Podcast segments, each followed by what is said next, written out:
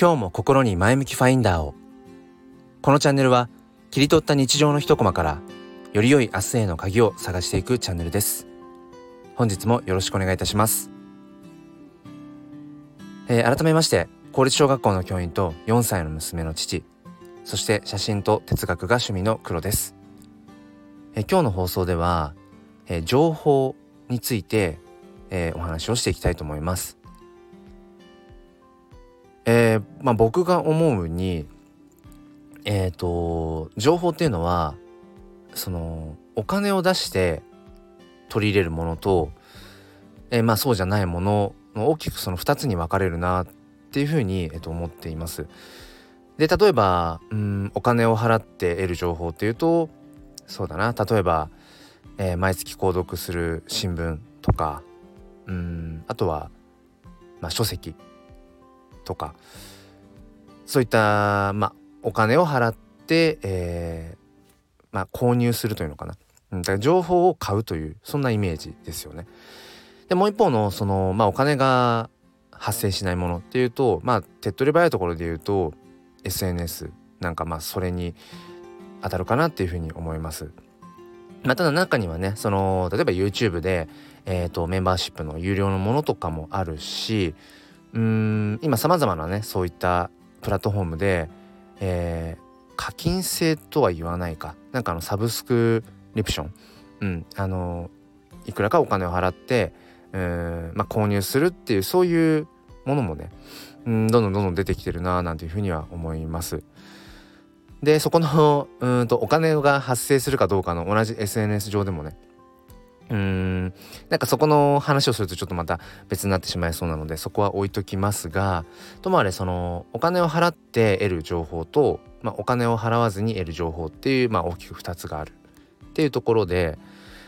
まあどちらの方が価値があるかっていうようなうーん議論になるとなかなか難しいんですけれども一概にねそれは測れないところがあるんだけれどもそのどちらの方が価値があるかというよりもこちら側っていうのかな？自分がうーんどうそれをこう捉えるのかっていうところに違いがあるのかなって思います。例えばやっぱりそのお金を払って買った本。うんまあそれがその新品なのか古本なのかっていうのでもまたちょっとね価格は違いますけど、まあ、お金を払って本を買う。そうするとやっぱりその元を取ろうじゃないけどなんか隅から隅まで読もうっていう風に僕はなるしそれが例えばそうだな。うんお金のかかっていない無料でこうバーって流れてくるような SNS 上の、うん、ものっていうのはまあ変な話ある程度、うん、流してやっぱ見てるところってあるなって、うん、なんかそれを隅々まできちんと見なきゃっていうふうにはやっぱりならないなっていうふうに思うんですよね。うんまあ、その新聞とかも同じです。ねそのお金をやっぱ払ってってるからうん極力こうやっぱり取りこぼさずにっていうやっぱり意識が芽生える。うん、だからそお金を払ってるかどうかってまず自分のその情報をこう取り入れようとする姿勢意識が変わってくるんじゃないかなって、えー、思っていてでうん、まあ、何が言いたいかというとその普段なんていうのかなちょっと例えば天気 天気予報だとかうーんまあ、ちょっとしたね今こう話題になってるニュースとかそういったものはうんともするとそういうスマホでねパッと見れるようなお金のかからないような中でもある程度チェックはできるかもしれない。でももう少しその信憑性にねこう足りるというかじゃあ情報を得たいなっていう場合はやっぱりそのお金を払ったりだとか、うん、あとは自分自身をもっとこうアップデートもっともっと磨いていきたいなっていうそもそも自分自身をこうもっと磨きたいななんて思う時はやっぱりこうお金を払うように、えっと、しています。そうだな。例えばじゃあ SNS 上でもうん僕はあの、まあ、オンラインサロンっていうものに入っていてまあそれも毎月1,000円とか。んで音声配信アプリのボイシーっていうのでもまああの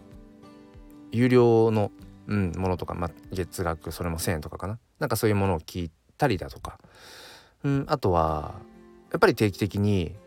書籍はやっぱり買って、うんまあ、読むようにしていてでそれもまあ古本で買うこともあるんですけどうんやっぱり新品で買うことの方が多いかな。というのもやっぱり新品の方が値段は高いので、えー、払った分だけやっぱり元を取ろうみたいな、ね、そういう気持ちが芽生えるのであえて、えー、そういうふうに、うん、していたりします。まあ、これだけ本当にその情報がねもうありふれありふれていて溢れていて何を自分が選択すればいいのかっていう問題もねあるんですけどその選ぶ時にその情報がその自分にとってどういう意識でその情報を得ようとしているのか。そしてそれをあえて自分でコントロールする、まあ、今回で言うならお金を払うってことによって自分がよりその情報をこうきちんと、うん、あの正しく自分の中に取り込もうっていう、うん、そういう意識を作るようにしているという、えー、お話でした、えー、何か参考になれば幸いです、えー、ということで、え本日も最後まで聞いてくださりありがとうございましたもう一つのチャンネルすっぴん哲学では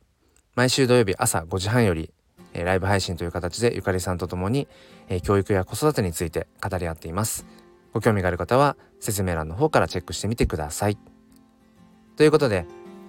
えー、この僕の スタイフの放送もまあ無料なので、えー、それをね聞いてくださっている方々がまあどんな風な、うん、意識であの聞いてくださっているか分かりませんがうんもしねあの何か得るものがあれば嬉しいなと思います。えー、一方で僕もね、あのー、スタンド FM、